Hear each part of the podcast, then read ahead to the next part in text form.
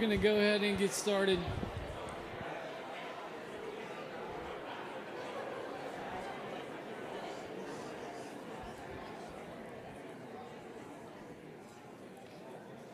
Well, good morning, everybody. It's good to see you guys.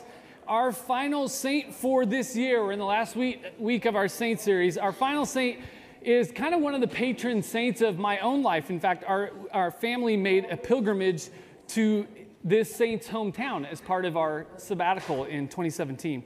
He was born, let me see if I can say this name. He was born named Giovanni di Pietro de Bernard, Bernardio. I think you're supposed to go Bernardio, right? Can you say Bernardio? That's, that's better, something like that. Um, but you know him as St. Francis of Assisi. Francis was born in what is now Italy at the height of the Middle Ages. He was named Giovanni until his father took a trip to France and came back home and changed his son's name to Francesco, which means a little Frenchman. And there's a joke in there somewhere, I just don't know what it is. I couldn't find it. It's something to do with Napoleon, but if you know it, come tell me afterwards. Um, the little Frenchman. His mother, that was the joke. That was a good joke. Um, uh, mother, his mother, Pica, was French as well. And so he grew up learning both French and Italian at her knee, and especially fell in love with the French ballads popularized by the roving troubadours, sort of the touring rock stars of the day. And his father was a wealthy merchant, wealthy for the time at least. Um, so he sold expensive cloth. And so Francesco grew up in privilege in this little town. And he learned enough Latin to work in his father's business, which he did, but his true passion was this troubadour subculture. And he, as he grew up, he kind of became the ringleader of this little group of young men who had, um, I don't know, had like, they were obsessed, all of them, with things like um, fashion, food, clothing, music, philosophy, art, culture, just those kind of things. Or, or, you might say that Francis was, in a sense, the original hipster. He was the first. and, and he had money. So um, he bankrolled much of the activity. Um, but, but, it wasn't just that he was always buying, although that helped. It, it was that from an early age, um, Frances- Francesco was a man of intense action and passion, had this magnetic personality that drew people toward him. Now, the time in which he lived was, is often called the Dark Ages, which is misleading. It was actually a time of great art and culture in which all of Europe was sort of ruled by these little local city states or societies that maybe weren't so sophisticated or scientific, but they were incredibly creative and in many ways very virtuous. In fact, G.K. Chesterton, the great writer, once noted that about three quarters of the greatest men who ever lived came out of these little towns. And officially, they were all part of the Roman Empire, but the way things functioned, they were sort of independent little republics. And one of these little towns was called Assisi. Was nestled atop a hill about halfway between Florence and Rome. And Assisi is just a stunningly beautiful place. And Francesco was sort of the Harry Styles of Assisi. And by all accounts, Francesco also had this high sense of duty and conscience. Um, he tells a story of uh, when he was selling cloth at his father's um, market, he was interrupted by this beggar who, who asked for alms during a sale, and he, he got really mad at him, dismissed him, and they felt so bad, he chased him down and apologized and gave him money. And on the other hand, he also had this weird um, phobic kind of thing, repulsion for people who were sick, especially lepers, and there was a leper colony in, in Assisi, and he always felt really bad about it, but he sort of despised them and didn't want to be around them. And, and these little towns that he lived, like Assisi, where he lived, were almost always in, in little local wars and skirmishes with each other. And taking part was, it was almost like playing football in a small town. Like you either played or you got ridiculed by all of your friends. And so when he was old enough, he bought some arm, a horse and some armor and rode off to war against one of the other towns. But in his very first battle, one of their own men from their town committed either like some sort of error or an act of cowardice, and the whole bunch of them from their town were captured and imprisoned.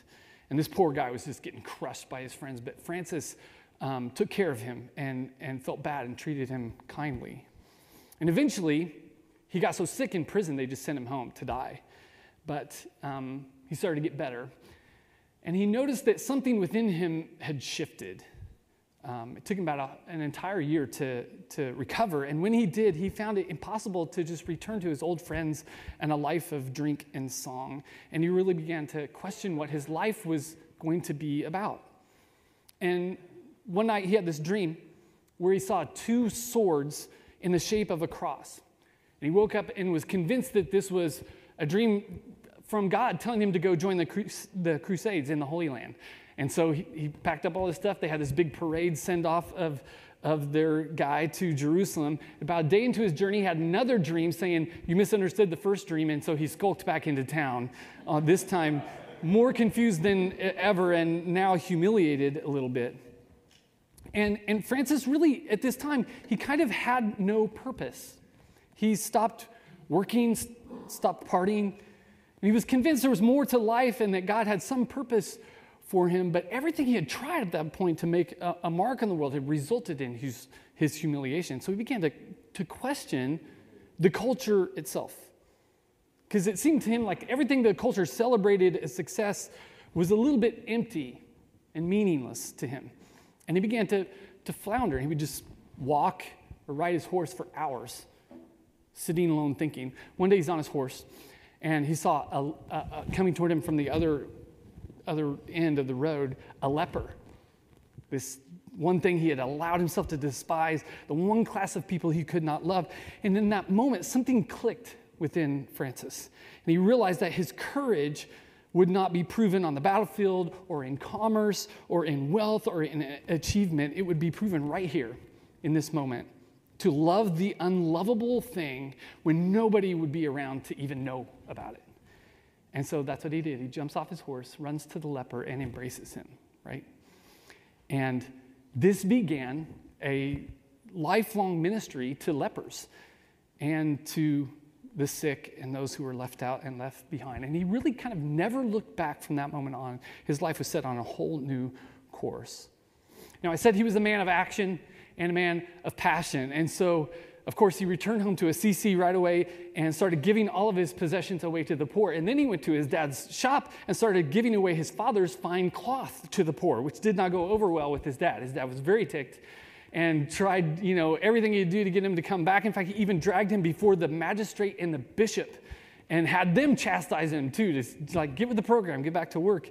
And he, his closing salvo was, even the clothes on your back are provided by me. And so Francis stripped of his clothes right there in court and literally walked out of court naked. And then renounced his um, part in his father's estate and began living as a hermit outside of town and serving the poor and the sick. And there was this old church outside of town. The roof was caved in, the walls were crumbling. And um, this is kind of a, a, it's either, depending on who you believe, it, it is the church rebuilt or it's a replica. But Francis would go to this place and sit and pray. One day he was sitting there gazing at the cross, and he heard this voice kind of in his mind saying, Francis, go and rebuild my church, which, as you see, is falling down. And he was convinced this was God speaking to him. And because he's like kind of a little impulsive, he was like, he must mean this church. So he like got up and started rebuilding this church that was crumbling. And um, so this is what he began working on. From time to time, one or two of his old friends would come sort of do a little wellness check on Francesco, who had clearly lost his mind. And he would say, I'm fine. And then say, Come take a walk with me. They would take these long walks. He would tell him about what he was discovering about the futility of their pursuits, about how he was chasing a meaningful life and thought he might have found the way. And pretty soon, all these rich party boys from Assisi started to join Francis outside of town. And so, really, for the rest of his life, he would live in community with other men, serving the poor, working and praying, and, and pursuing this alternative way of life. And they became known as the Franciscans. And at first, they did not consider themselves to be monks, and their, their movement was not sanctioned by the church. Um, they, they also didn't cloister themselves off on like scenic hilltops like the Benedictines would or other orders. They lived in and among normal people, were full um, participants in community life, but they participated from the bottom. They lived with the poor and they would serve the marginalized as their pastors. If you want a, a model for this, you know, Robin Hood, think of Friar Tuck. Friars, Franciscans were friars, right?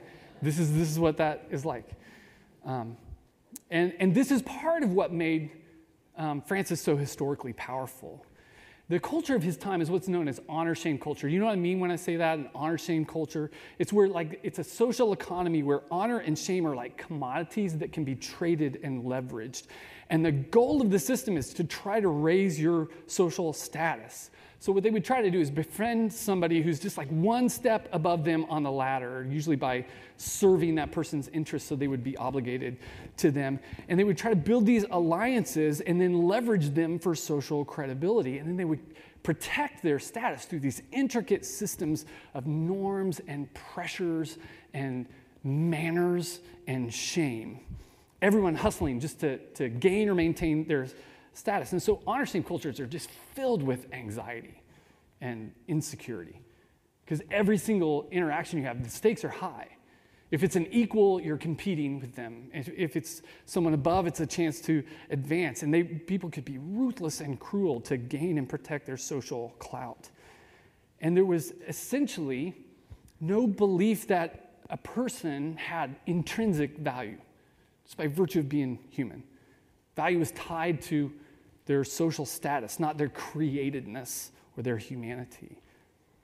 I mean, can you imagine living in a world in which a person's value is connected to their social clout or the number of followers they have on social media or likes and shares that they can generate, right, by some platform? It's absurd. Who would live this way? Um,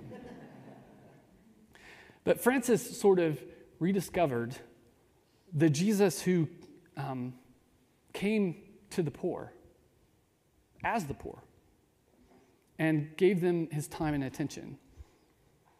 And, and how Jesus taught, as we read earlier, human value comes from our identity as, as the children of God. And no religion can give this, no culture can take it away. To be human is just a, a precious gift of being a child of God. It's what Paul wrote about in Colossians 3 when he said, Your real life is hidden with Christ in God. So he said. So our true identity is determined not by outward appearances um, or by the judgment of the culture about us at any given time. The, the real you, the real me, it's hidden with Christ and God. And this means a couple of things. One is that our identity is safe because it's held by God, in a sense. So it can't be diminished or stolen or, or, or destroyed. Who we are, even that we are, that we exist, is, is somehow rooted in God's own life. And so it's sure. That's one thing. The second thing is that our identity is hidden, which is kind of weird to think about, but that means it's, in a sense, a mystery, even to us. And I think this explains much of human longing and desire, as well as you know, our frustrating insecurities and self deception, even our fears, our violence. There's a sense in which we don't know who we are because our lives are hidden in God. And so we have to go to God to learn who we are.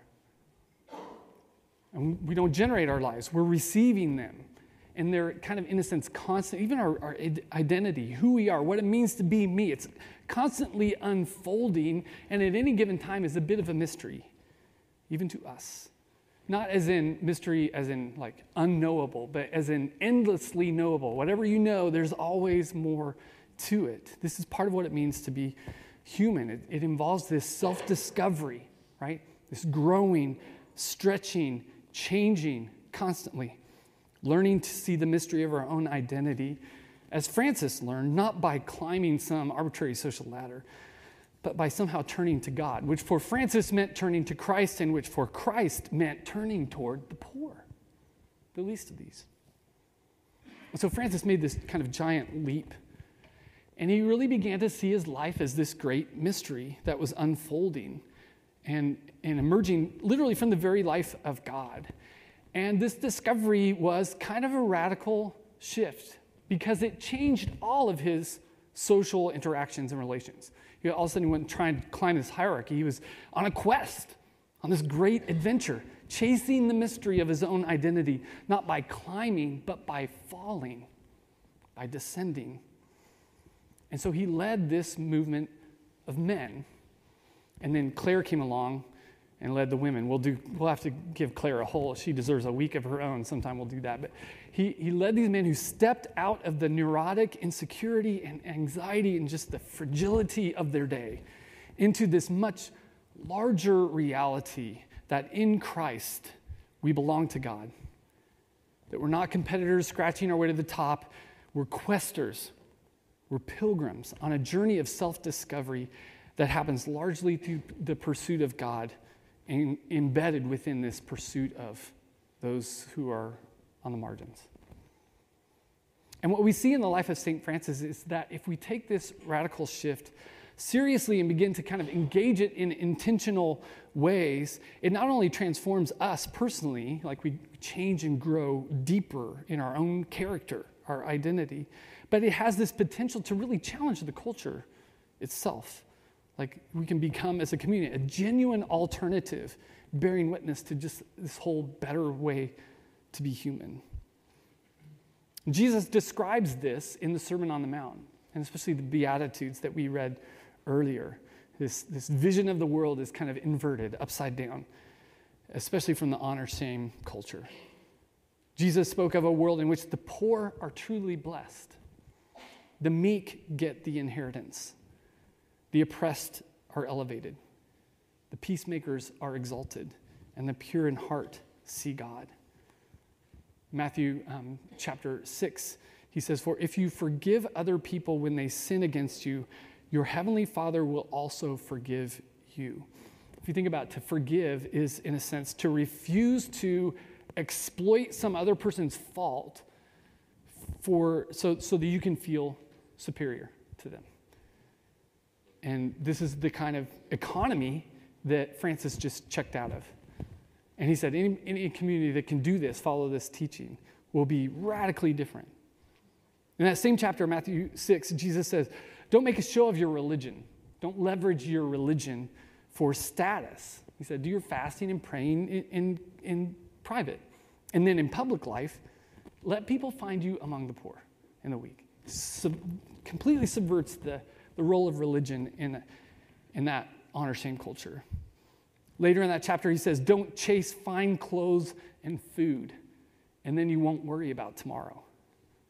In Matthew 10, he says, um, he hangs out with sinners and, and tax collectors and gets critiqued for it. One of them, by the way, one of the tax collectors, was named Matthew, whose gospel we're reading from. Matthew 10 also warns, warns against religious kind of one upsmanship. Matthew 19, Jesus teaches about the deception of wealth. He says, It's not what you think it is. Matthew 20, he says, the first will be last and the last will be first. In Matthew 22, he tells the parable of the feast where the rich, hoity toity people won't come, and so he, he asks the beggars, and they come. In Matthew 23, he says, Don't become like the, the religious types who are whitewashed tombs, he says. They're, they're clean on the outside, they look good on the outside, but inside they're full of death. This type of teaching just really took hold in Francis's imagination. And he began to order his life in this little community around Christ's teaching. And as he did, what he found is he came alive much more than he was before. And because of his kind of charisma and natural passion and joy, others just joined along with him. And his life fanned into flame this unstoppable movement of lay people, this is really important, wasn't among the priests. He wasn't trained as a priest. This is a movement of just ordinary folks. It was unique in this time.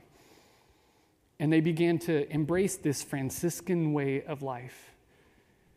And so, living in Assisi and little towns and villages in the surrounding area, the Franciscans, as they came to be known, became a source of renewal really for the entire church and even all of Western civilization.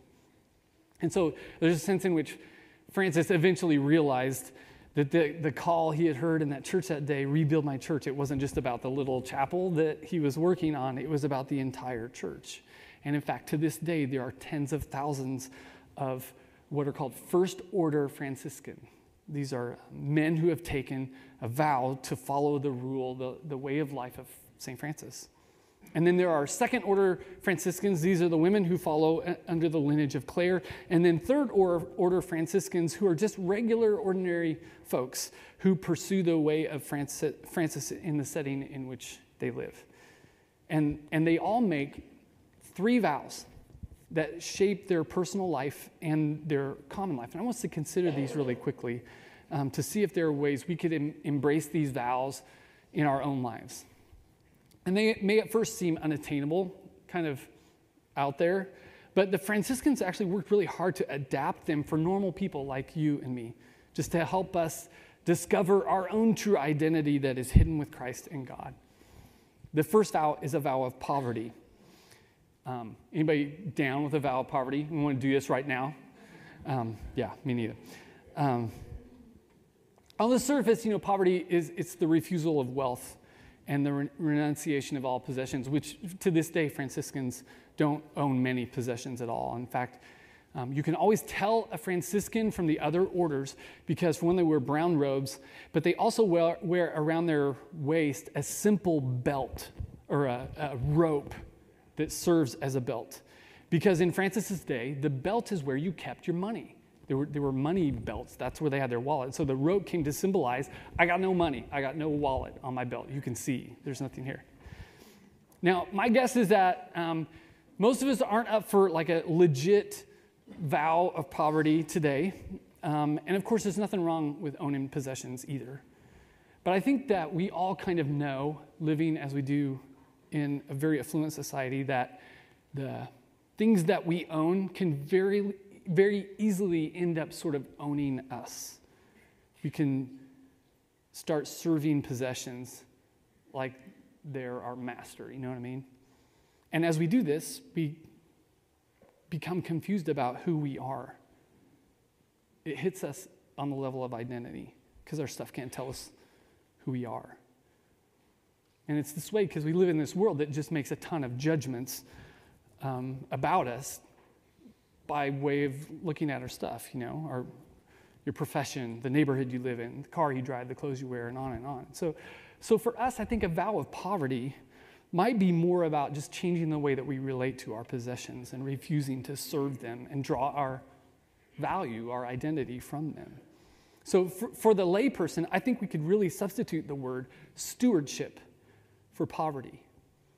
And I do think that we could all make a vow of stewardship, treating all, all our possessions as a resource to be stewarded, kind of as a means to an end and not an end in themselves. And the end that they're a means to is the kingdom of God, not our own self enhancement. And of course, making good on a vow like this, we, we teach all the time at Redemption, has to do with living in solidarity to the poor, to the left out. That's how we learn this and, and to practice stewardship, which is really just about kind of trying to find a, a workable pace in which we can pour our lives out, and our resources out for those who are struggling, right? That's, that's kind of, that could be a vow of stewardship. The second vow is of chastity, which we know next to nothing about in our day. Um, originally, chastity obviously meant abstaining from marriage and sex and children. But the, the Franciscans, because they had so many third order Franciscans who were already married, and living, you know, and working just like us, they taught that the true goal of chastity is not the abstaining part, it's to learn how to love. Learn how to love purely. That's, that's the whole goal of chastity. To find a way to keep from treating other people as a means to an end and objectifying them.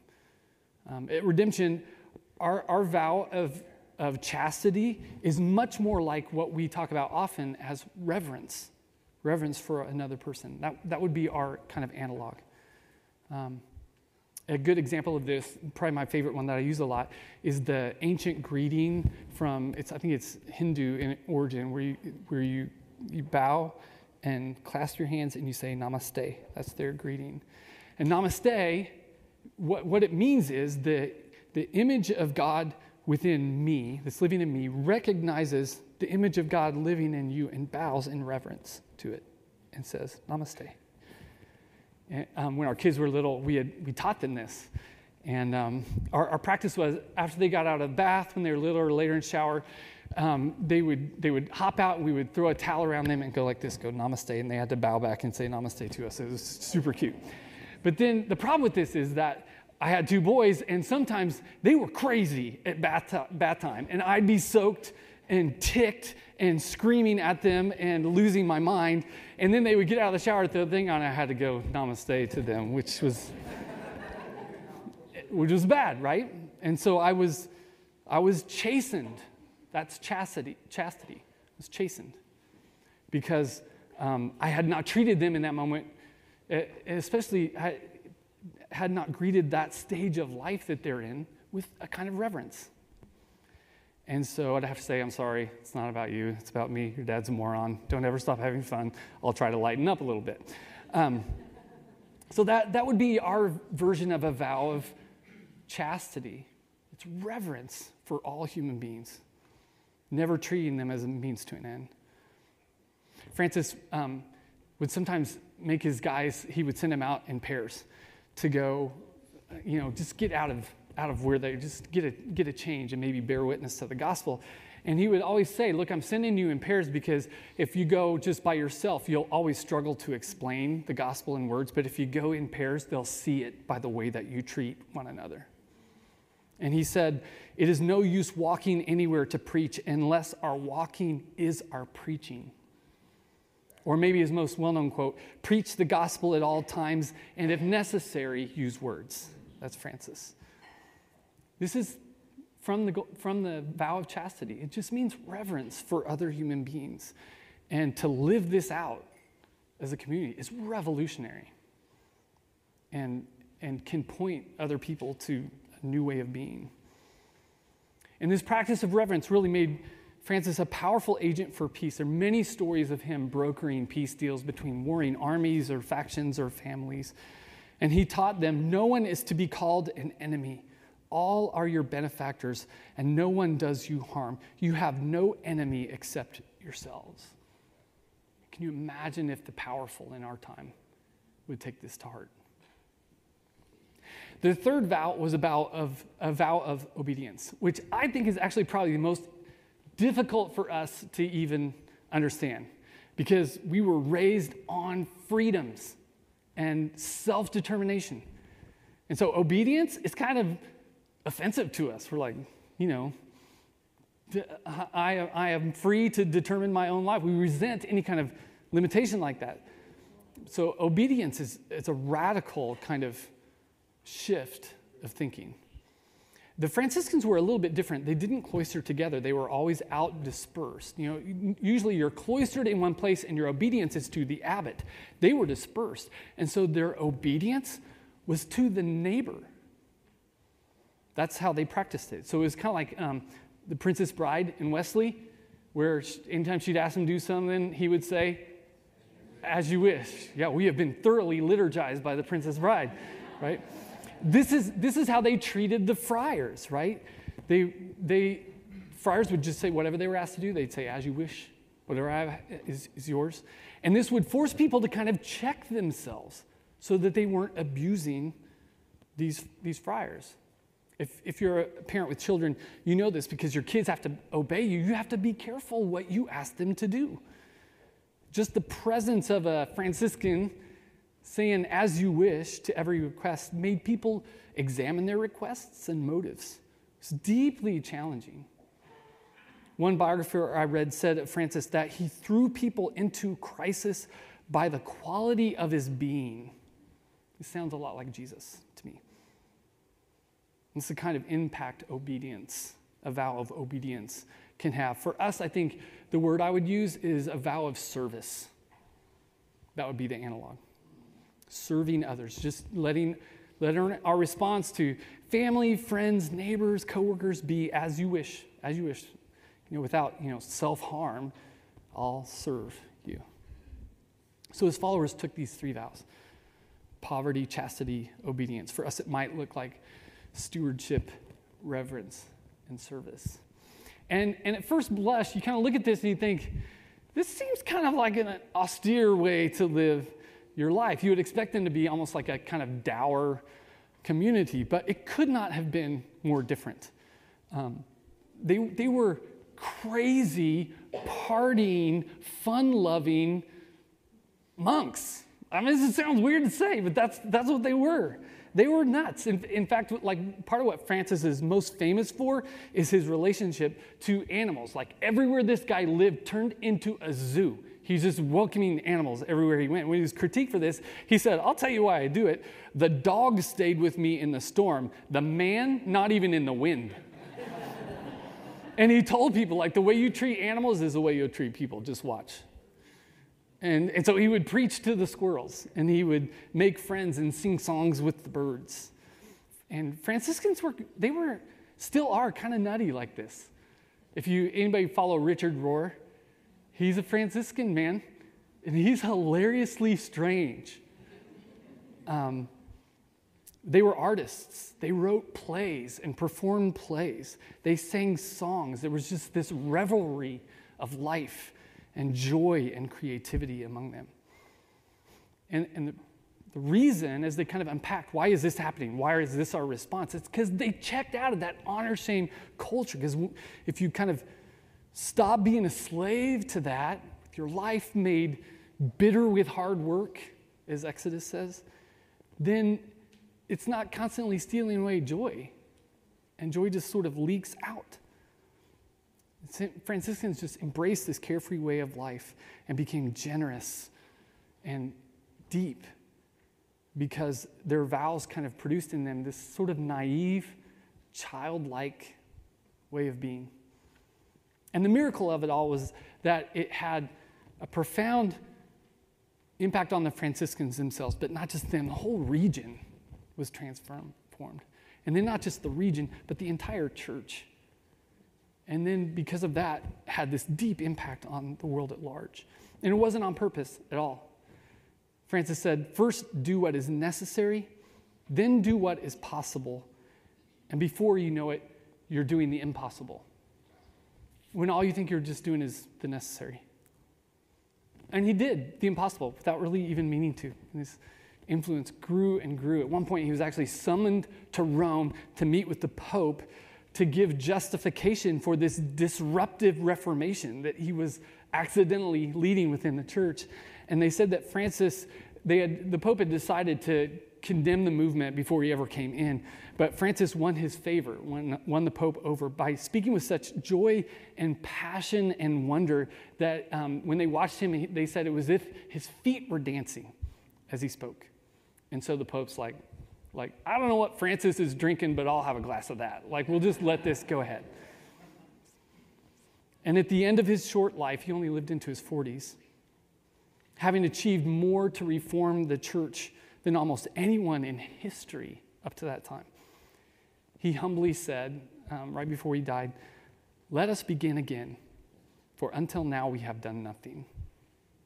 It's kind of his further up and further in. And that posture of staying humble and small, staying awake and open, a posture of wonder, you know, and joy to whatever is unfolding, just this adventure of figuring out who we are. It's, it's something I still re- admire very much and aspire to be, and something I think embodies the life of Christ. In fact, one biographer called Francis the last Christian because no one since had given, has given us such a full look at what it means to be like Christ. Just live with complete abandon and joy. And he made this powerful shift by refusing to draw his identity from the culture, but rather from the way of Christ. And by living as though his very being really was hidden with Christ and God and a mystery to, to himself, even. And so the call of his life was to chase, chase the mystery. Life then became this joyful quest to discover what it meant just to be Francesco, or Giovanni, whichever name would stick. And he became famous for this. He taught this to the church. Later in his life, he, he was so well known, people were constantly coming to get some time with him. And Francis took to spending long hours in this little cave in the woods outside Assisi. And um, this is one of the famous um, medieval paintings of him outside his cave. And they would ask him, What are you doing out there in your cave all alone? And he would say, I, I meditate on this one prayer, this one line. He'd say it over and over, and he would contemplate this simple question. It's this. He would ask, Who are you, O God, and who am I? Who are you, O God, and who am I? When I, when I learned the, the Jesus prayer, like with a rope, you learn to like strap that to your breathing. And if you do it enough, it becomes a habit. And then the idea is that over time, anytime you have a little bit of space, these words will emerge. And after a while, I stopped doing, using the Jesus prayer, started using this, this prayer Who are you, O God, and who am I? And I'll say it breathing in, Who are you, O God? Trying to draw my identity from God. And who am I? Just letting go of what that means. Who are you, O God, when I breathe in? And who am I? Like when I wake up in the middle of the night now, this is what emerges from my soul this question from Francis Who are you, O God? Who am I? It's powerful prayer. I say it constantly. Not what am I? Am I important? Am I rich? Am I powerful or poor or weak? Not what am I? Who am I, oh God? And who are you making me, forming me? And this is the question that Francis, I think, puts to all of us, and the question I want to leave us with. It's a prayer I, I hope you'll memorize. Who are you, O oh God, and who am I? And so I commend to you the life of St. Francis of Assisi. May his memory be a blessing. Let's pray.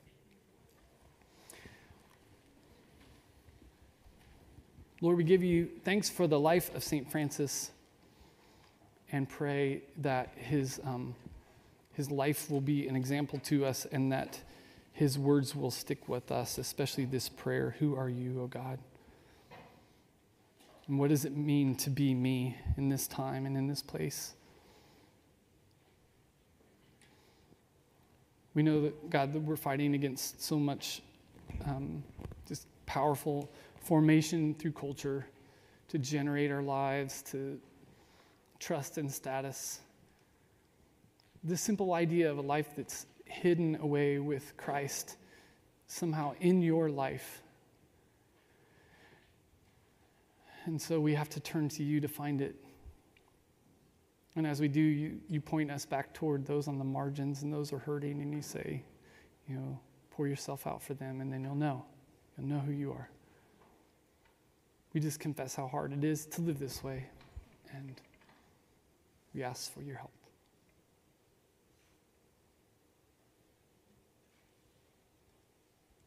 Amen. I invite you to stand, please, and we're going to receive communion. The way we do it, if you're new, um, we, we just are released row by row, and you come forward and take a piece of bread, you dip it into the cup, and then receive it. And as you do, they'll say, Remember the body and blood of Christ. And you can answer, I will remember, or however you feel comfortable. The reason we do this is because on the night before Christ was betrayed, he took a loaf of bread and blessed it and he broke it and he shared it with all of his, his followers and said, This is my body broken for you. Do this in remembrance of me. And in the same way, after supper, he took one cup and blessed it, and they all shared, drinking the same cup. And um, he said, This cup is a new covenant in my blood, a new deal between humanity and God that's accomplished by his life. And he said, Whenever you gather as my followers, eat this bread, drink this cup, and in a sense, take my life into your life and be made out of the stuff I'm made out of, and then go out into the world and be salt and light. And so, this is why we receive communion and why we ask anybody who calls on the name of Christ to join us at the table. So, will you pray with me a blessing? Lord, we do ask your blessing on this bread and this cup. May it be to us a means of your grace and a spiritual food and drink. And as we receive it into our bodies, may we receive you once again. Come and live inside us and make us new from the inside out, and then send us out into the world to be salt and light.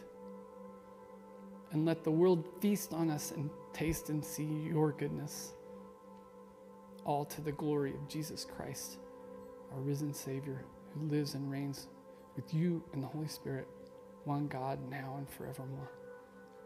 Amen. Will you come?